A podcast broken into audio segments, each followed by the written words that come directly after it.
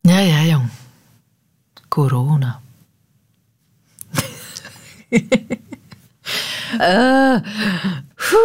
Nieuwe maatregelen.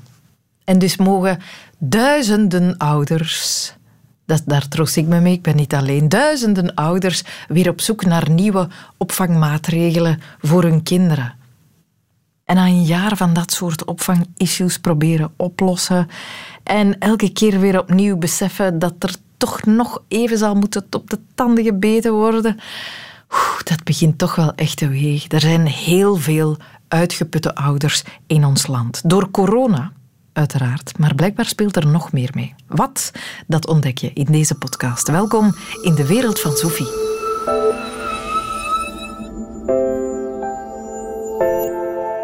We lazen een gelijkaardige verzuchting van Annelies in een Facebookgroep waar ouders hun vragen en bezorgdheden met elkaar kunnen delen, wat steun kunnen vinden onderling.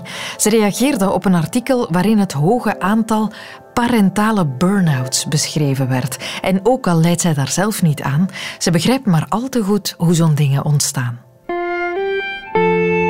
Ik moet wel zeggen dat wij als ouders al wel voor enkele uitdagingen gestaan hebben. In die zin dat ik... wij hebben 2 kindjes, waarvan 1 zoon met autisme.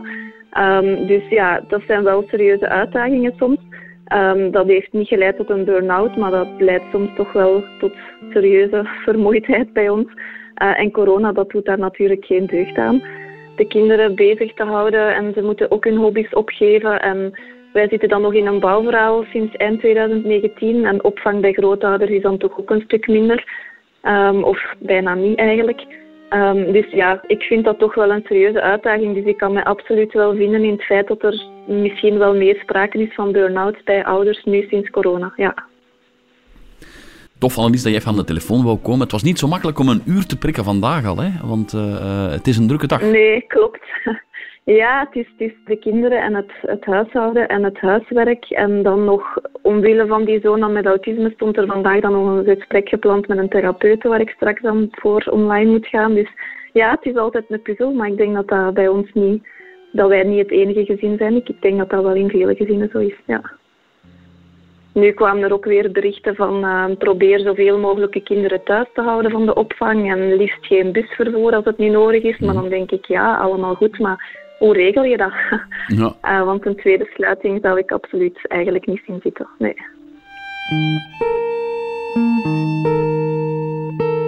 Nu ook, hè, ze moeten kiezen voor 1 hobby. Dat is niet fijn. Hè. Dat is een keuze dat ze moeten maken, maar dat is niet fijn. Als ze vaak vragen van en waarom nemen ze nu zo'n beslissing en dat helpt toch niet? En dan denk ik ook vaak, ja, je hebt gelijk, maar ik weet het ook niet. Hè. Dus je kan die... Ja, je kan dat bij die kinderen ook niet wegnemen. Je kan op veel vragen niet antwoorden en dat maakt het er niet gemakkelijk op natuurlijk. Hè. Maar ik kan mij echt wel inbeelden dat in sommige gezinnen ook als koppel heel erg moeilijk is.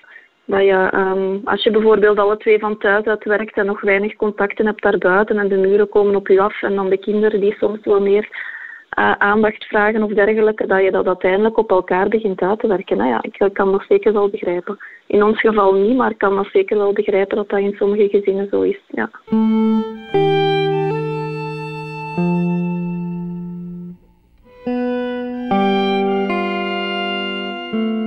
Ik denk dat mensen het soms moeilijk hebben om aan te geven dat het moeilijk gaat of moeilijker gaat. Ik denk dat we allemaal zoiets hebben van... Als ze ons vragen, hoe gaat het? Ah, goed. En dat je in je eigen denkt van, nou, soms minder, maar kom. Dat we daar toch niet altijd even open over zijn. Ja, ik denk dat dat toch nog een klein beetje taboe is. Maar dat we toch, ja, als dit nog lang duurt, denk ik dat dat toch wel meer en meer naar boven gaat komen. Dat het voor ouders toch echt wel een hele uitdaging is. Nu ook weer met paaskampjes die afgelast zijn en ouders met de handen in hun haar zitten. Waar dat ze eigenlijk met de kindjes naartoe kunnen, hè, terwijl zij moeten werken. Is het moeilijk geweest om zo positief te blijven als mama? Bij momenten wel, ja. Bij momenten wel. Maar dat is even. En dan probeer je daar eens over te praten en je belt eens met iemand. En je laat eens een traan, zeker en vast. Ook met de kinderen. Hè. De kinderen hebben ook al wel eens een traan gelaten. Proberen echt op te trekken aan de positieve dingen. En dat lukt wel. Dus... Ik zeg het, in Persoonlijk heb ik niet echt een parentale burn-out, nog nooit gehad. Maar kan ik mij daar echt wel in vinden dat dat bij sommige ouders zo is. Ja, toch wel. Ja. Je groeit als gezin misschien wel deels naar elkaar toe, maar er zijn toch heel veel andere uitdagingen dat erbij komen, wat dat het toch echt niet gemakkelijk maakt. En wat dat nog zwaarder maakt voor ouders. Ja.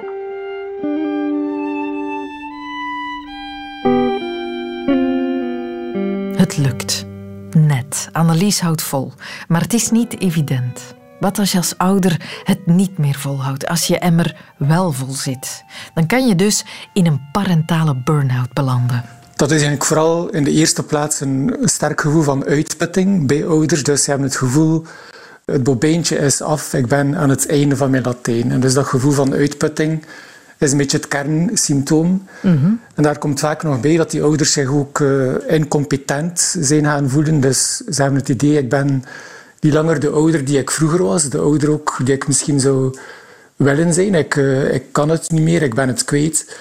En bij sommigen zie je ook een proces van emotioneel afstand nemen van hun kinderen. Dus ze kunnen nog het hoogst noodzakelijke doen, de functionele aspecten van het opvoeden. De brooddozen raken nog gevuld, maar verder dan dat lukt het moeilijk echt emotioneel op dezelfde golflengte zitten. Mm-hmm. Meegaan in de fantasie van kinderen. Emotionele problemen oplossen. Kijken wat je kunt doen aan een ruzie is allemaal te veel gevraagd. Dus enkel het hoogst noodzakelijke zien die ouders nog zitten. Dit is professor Bart Soenes. Hij is professor ontwikkelingspsychologie aan de UGent en hij werkte mee aan een studie naar parentale burn-out.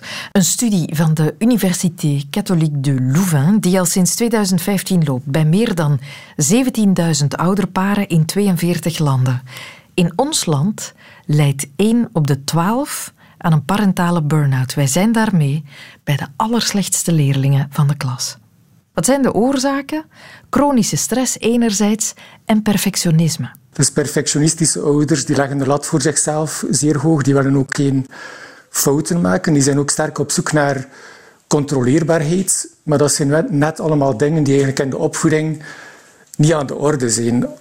Kinderen opvoeden is per definitie opstaan, vaststellen dat er onverwachte gebeurtenissen zijn, dat er een kink in de kabel is, fouten maken, vallen en opstaan. Dus een foutloos, perfect parcours rijden in opvoeding is gewoon onmogelijk. En als je met een perfectionistische ingesteldheid in die opvoeding staat, dan loopt dat vroeg of laat wel fout. Dan krijg je sowieso stress, faalervaringen die ultiem kunnen uitmonden in zo'n parentale burn-out. Perfectionisten lopen een hoger risico, maar ook alleenstaande ouders. Dat klopt, dat is één factor en dat is ergens logisch. Als alle opvoedkundige taken alleen in jouw mandje komen te liggen, dan heb je het drukker. Zeker als je dat ook nog met een job, met een baan moet combineren, dan kan dat op een bepaald moment te veel worden. We stellen ook vast dat de mama's er meer vatbaar voor zijn dan de papa's. Dus gemiddeld genomen is er daar een relatief klein, maar wel betekenisvol verschil. Dus moeders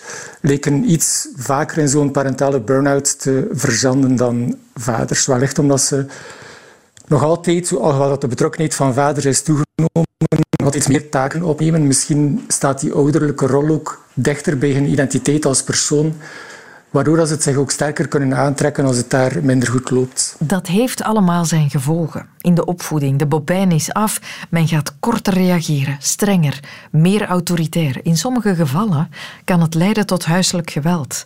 Maar ook de mentale gezondheid van de ouder kan erop achteruit gaan, met depressie, isolatie tot gevolg. Waarom doen wij het in België nu zo slecht? Samen met een aantal westerse landen hebben wij de allerhoogste cijfers qua parentale burn-outs. Dat vroeg ik aan professor Soenes, maar de lijn raakte verbroken, dus ik heb moeten bellen. Dus we praten verder via de telefoon. De frappante vaststelling is vooral dat in een aantal westerse landen met een meer individualistische cultuur, dat het voorkomen van die parentale burn-out daar hoger is dan in landen met een meer collectivistische cultuur. Ik denk aan Zuid-Amerikaanse, maar ook Zuid-Europese landen. Daar zien we dat dat eigenlijk gemiddeld genomen minder voorkomt. De redenering daarachter is dat misschien opvoeding in individualistische culturen meer een zaak van persoonlijke verantwoordelijkheid is.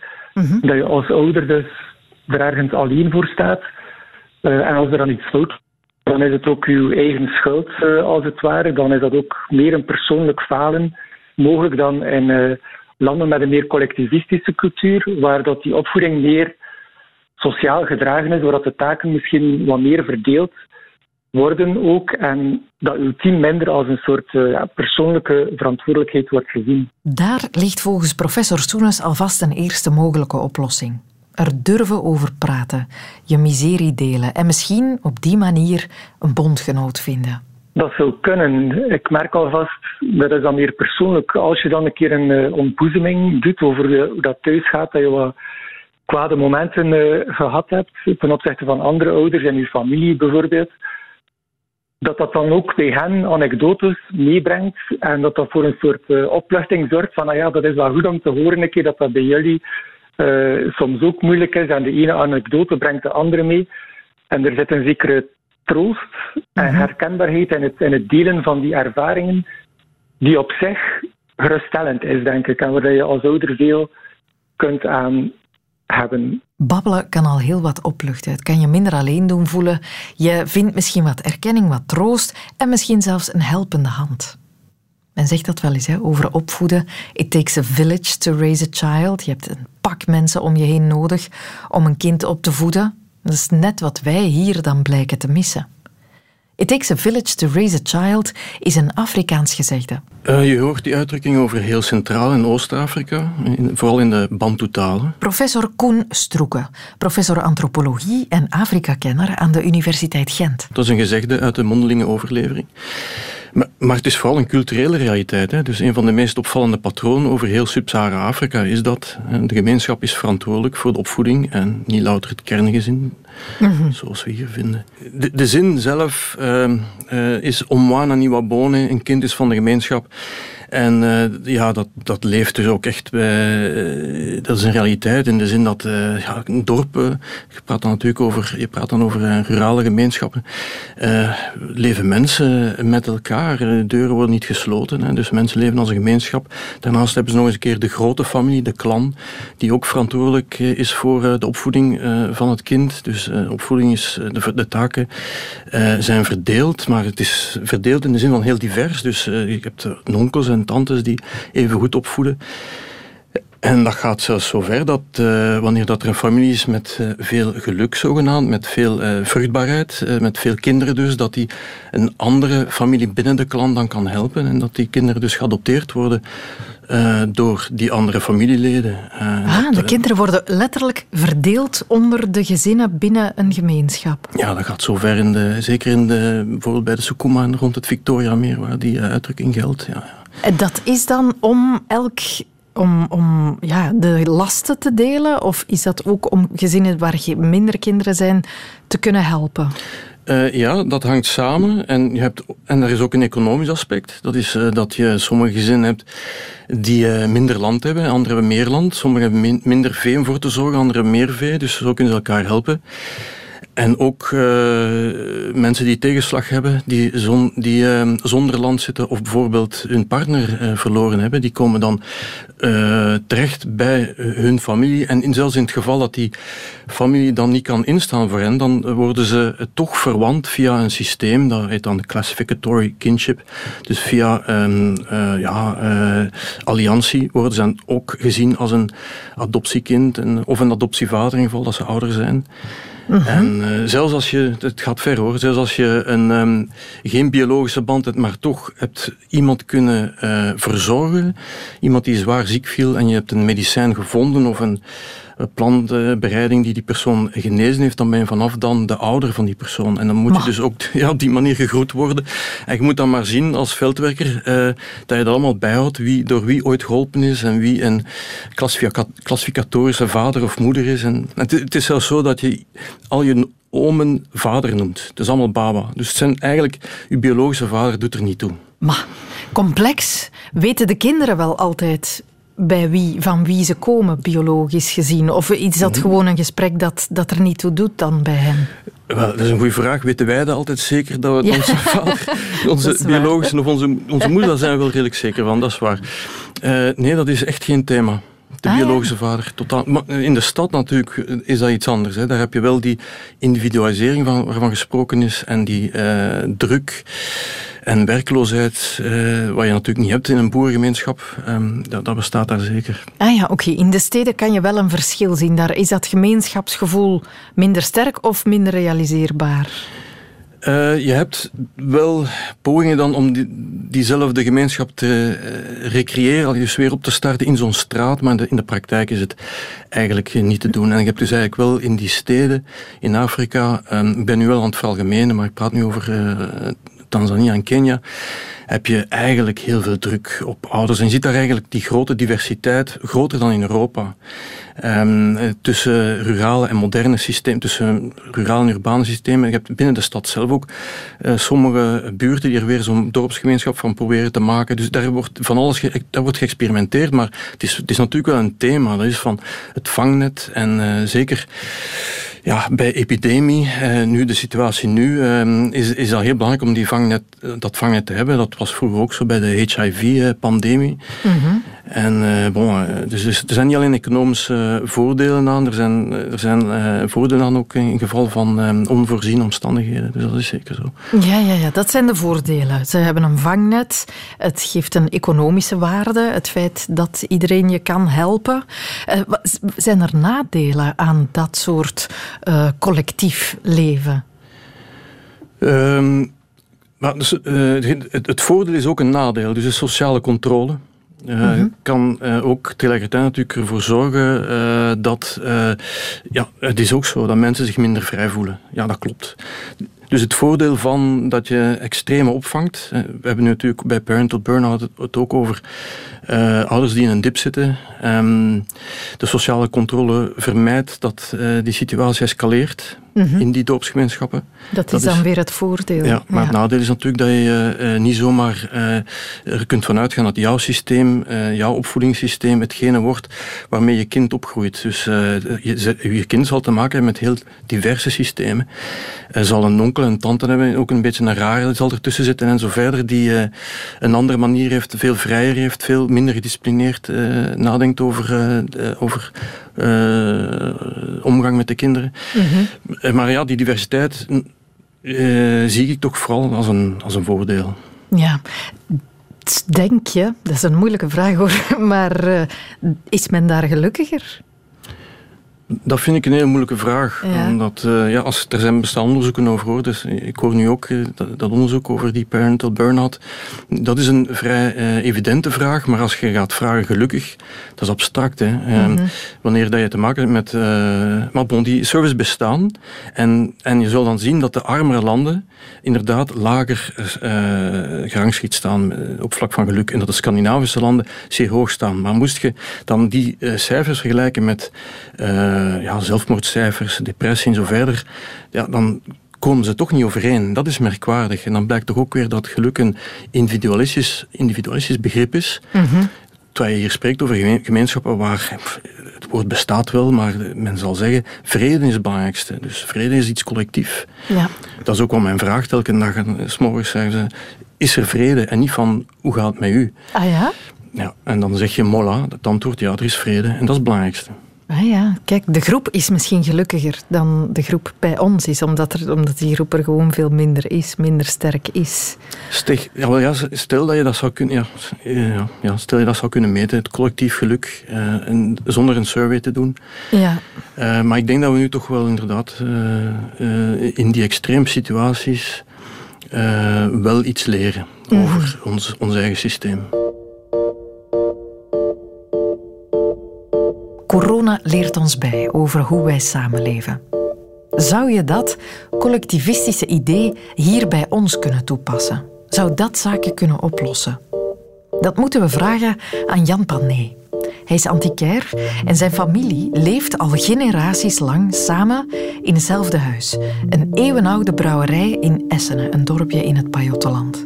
En met familie bedoel ik echt de hele familie. Oma, opa, ooms, tantes, kinderen, kleinkinderen, neven, nichten en dan zelfs af en toe nog wat vrienden en kennissen erbovenop. Zo is het er altijd geweest en zo zal het, als het van Jan afhangt, altijd blijven. Bart Bogaert zocht hen op. We staan op de binnenkoer van een oude 17e-eeuwse hoeve, ergens in het Brabantse Pajottenland. Wij wonen hier met een heleboel mensen bij elkaar die allemaal familie van elkaar zijn. Dus, in het oude woonhuis woont mijn moeder met haar man. In het voorste deel van het woonhuis woont mijn oom met zijn vrouw, al sinds een jaar of 50 ook. Hè. Ik woon met mijn echtgenote en mijn twee zonen in wat vroeger de stallen en de schuren en het karrenhuis was. En toen mijn moeder geboren werd, was haar opa hier nog. En toen ik geboren werd, waren mijn grootouders hier. En nu dat mijn kinderen er zijn, zijn hun grootouders hier. En hoe ver gaat dat zo terug? 1623. Ik belde je daarnet, hè, Jan, en ik liet een woord vallen dat jij waarschijnlijk nog nooit had gehoord. De parental burn-out. Nee, parental burn-out, ik kan er mij iets bij voorstellen, maar ik heb er echt geen last van. Ik ben de laatste persoon op aarde die je daar moet als ervaringsdeskundige over aanspreken, want ik ken het niet. Opvoeden is hier een familiezaak, is een groepswerk. En ik moet zeggen, dat gaan we moeten afzetten, anders. Ah, ik dacht dat het de kerkklokken zelf waren. Het is je gsm. Het is mijn gsm, maar ja. Het is in harmonie met de omgeving. Nee, ik moet zeggen, wij schuiven opvoeding hier al generaties lang af op meerdere mensen. Niet alleen de ouders, maar ook de grootouders. En af en toe is een oom of een tante die lastig gevallen wordt of waarvan de hulp ingeroepen wordt. En op die manier, moet ik zeggen, is het ouderschap hier zeer draaglijk. Binnen langs de oude doorgang naar de brouwerij. We komen in de woning binnen waar de oma met een kleinkind aan het 4 uur is. Ah ja, we zien hier al direct de intergenerationele werking. Voilà. Dat is Gust. Dag Gust. Dat is Lulu, de oma. Dag mevrouw. Dag meneer. Dat is hier een in en uit. Als ze van school komen, hier zijn altijd voor elk zijn keuze van koeken. En Loulou gaat het danneke maken. En de groot ook. Ze. Nu niet meer, maar vroeger dat was hier een brouwerij. En iedereen kwam hier binnen en buiten. En toen u een kind was, was dat dus ook al zo? Met uw grootouders enzovoort? Ja, mijn grootvader. Ik kan me niet mijn jeugd voorstellen zonder mijn grootvader. En dus opvoeden is hier altijd een gedeeld project. Hij voedt mij ook al een beetje op, hè, want ik kan niet goed weg met de computer. De flow verloopt in twee richtingen. Het is geen eenrichtingsverkeer. Nu gaan we van de keuken naar de eetkamer, waar een hele grote en brede tafel staat om er met al de kinderen en kleinkinderen rond te kunnen. Hè, want we zijn ik moet tellen, maar ik denk dat we met 17 zijn. Gigantisch veel foto's ook overal. Ja, dat is iets van mijn moeder. Mijn moeder houdt van foto's. Als je mijn moeder wil plezier doen, moet je gewoon 20 foto's afprinten. En dan is ze veel blijer met bloemen of met... Ja. Er staat vol lijstjes met foto's. Dit is een geweldige foto. Ja. Dat is de foto van de vorige film, zal ik maar zeggen. Hè? De first generation. Dat zijn mijn grootouders met hun kinderen, hun schoonkinderen en hun kleinkinderen, waarvan er nog altijd... op die foto woont er nog altijd 6 man hier. Hè. Dus ze zijn met 21 geloof ik. Dus, ja. Er is nog een stukje hierbij wonen. En de rest woont niet zo ver. Hè. Mijn tante woont in een tuin. Mijn onkel woont 2 tuinen verder. Er is er maar eentje uitgeweken naar Assen. 5 kilometer verder. Dus, dat is de exoot van de familie. Dat noemen wij emigranten.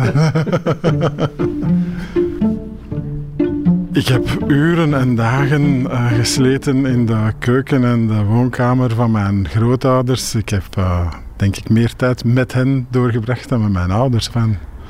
En ik heb daar ook enorm veel van opgestoken. Ik vind dat generaties elkaar iets te leren hebben. Ja. Want elke generatie heeft zijn relatie met de werkelijkheid, heeft zijn relatie met de zin van het leven, heeft zijn idee over... Hoe je de dingen het best aanpakt. En je kunt van 60ers en 80ers eigenlijk wel als kind heel veel leren en heel veel tijd winnen.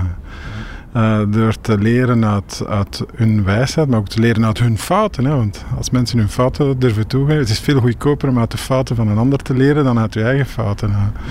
Dus ik moet zeggen, ik vond het heel verrijkend. En ik zie het vandaag ook weer gebeuren. It takes a village to raise a child. Die uitdrukking kende je wel, hè, toen ik ze je voorlegde. Ja, ik vind dat een fantastische uitdrukking. En in een ideale wereld is dat ook de beste manier om kinderen op te voeden. Ik denk dat als je erin slaagt om dat te laten gebeuren in de jeugd van je kinderen, dat je ook veel fijnere volwassenen krijgt. Vroeger, dat was hier op een deur. Als daar aan terugdenkt, dan is er zoveel veranderd. Ik denk ook dat de maatschappij langzaam maar zeker niet meer zo met open deuren leeft.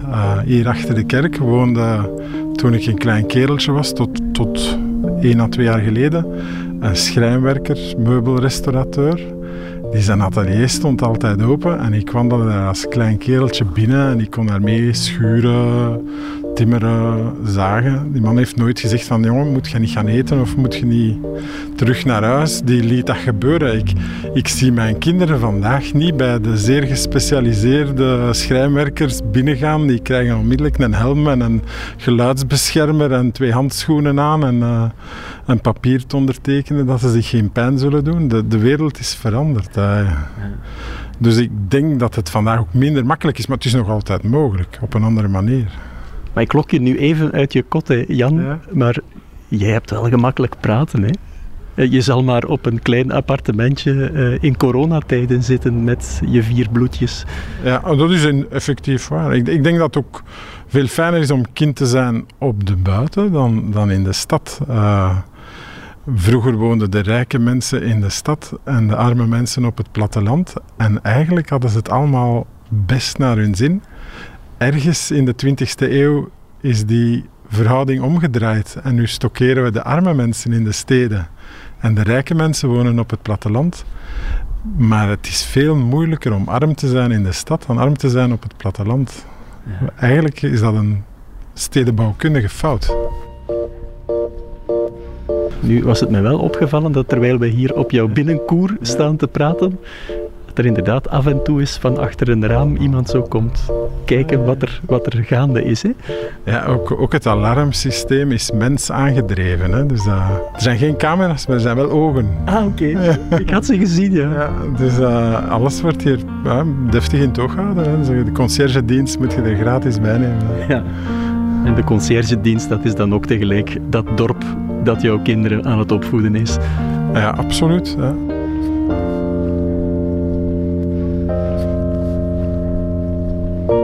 De familie Panne woont met de hele clan samen. De generaties zorgen er samen voor elkaar. Er is vrede.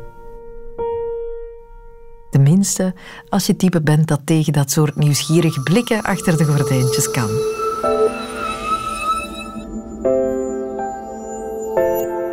Dit was De Wereld van Sophie over uitgeputte ouders. Volgende week een nieuwe podcast met nieuwe verhalen. En hopelijk met u als luisteraar. Abonneren kan altijd, moet niet, niks moet, juist niks. En je kan ook elke weekdag luisteren naar De Wereld van Sophie op Radio 1. Dat is tussen 10:00 en 12:00. Tot gauw. Dit was een podcast van Radio 1. Ontdek nog meer podcasts van Radio 1 in onze app en op radio1.be. Radio 1. Altijd benieuwd.